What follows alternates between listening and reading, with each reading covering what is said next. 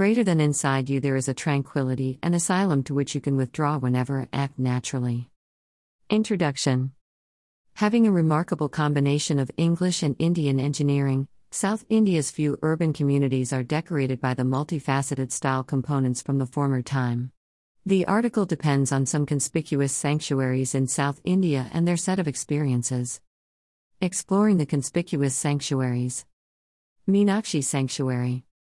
Situated on the southern bank of Agai stream in Madurai, Tamil Nadu, this memorable Hindu sanctuary is devoted to Meenakshi, Parvati, and Sundareshwar, Shiva. This sanctuary was worked by the overcomers of Kumari Kandam in the 6th century BC. It was assembled and remade a few times following attacks by numerous leaders throughout some stretch of time. This sanctuary complex lies in the focal point of the old city of Madurai and consists of concentric fenced in areas. It consists of places of worship, mandapas, and a rectangular patio. By close assessment of the sanctuary plan, it was presumed that it is funny graph dependent on the standards of evenness and loci. The powerful dividers and confounding altars are an incredible sight. The temple that has sculptures of Meenakshi Amma. Ramanathaswamy Sanctuary. This Hindu sanctuary, situated in Rameswaram Island in Tamil Nadu, is devoted to ruler Shiva, is one of the 12 Jyotirlinga sanctuaries. It is accepted that this sanctuary, with the longest passage among all the Hindu sanctuaries in India, was set up by Master Rama. The sanctuary has two lingams, one brought by Hanuman god and the other one made by Sita. There are long passageways which run in stages around 5 feet high. The halls additionally consolidate together to shape a special design which appears as though a chessboard where Uzzava divinities are decorated. With the longest arrangement of passageways on the planet, this sanctuary was worked by numerous people over hundreds of years. The lifelike figures of divinities are revered independently in various hallowed places. The interior of the temple.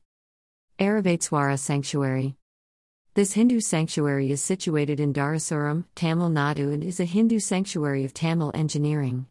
A piece of 18 archaic period enormous Hindu sanctuaries in the Kumbakonam region, this sanctuary is devoted to ruler Shiva.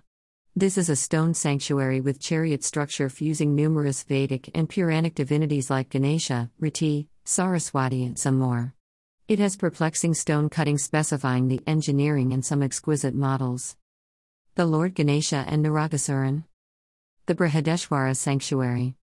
This Hindu sanctuary is situated in Thanjavur, Tamil Nadu, and is one of the biggest in South India.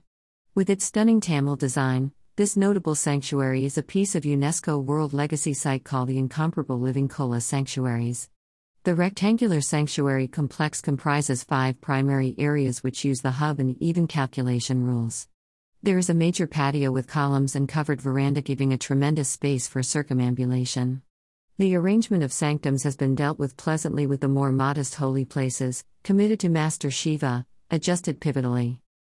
Inside the temple has been kept as the sanctuary. It also has many sculptures of Parvati Amma. Suchindram Sanctuary. Arranged in the southernmost area of Kanyakumari in Tamil Nadu, the Suchindram Sanctuary from a distance as it is 134 feet tall.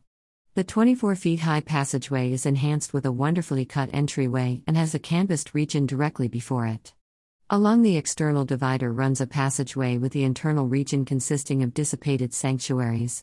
The symbols of Vishnu, Hanuman, and a huge lingam are available in the complex and have been very much protected.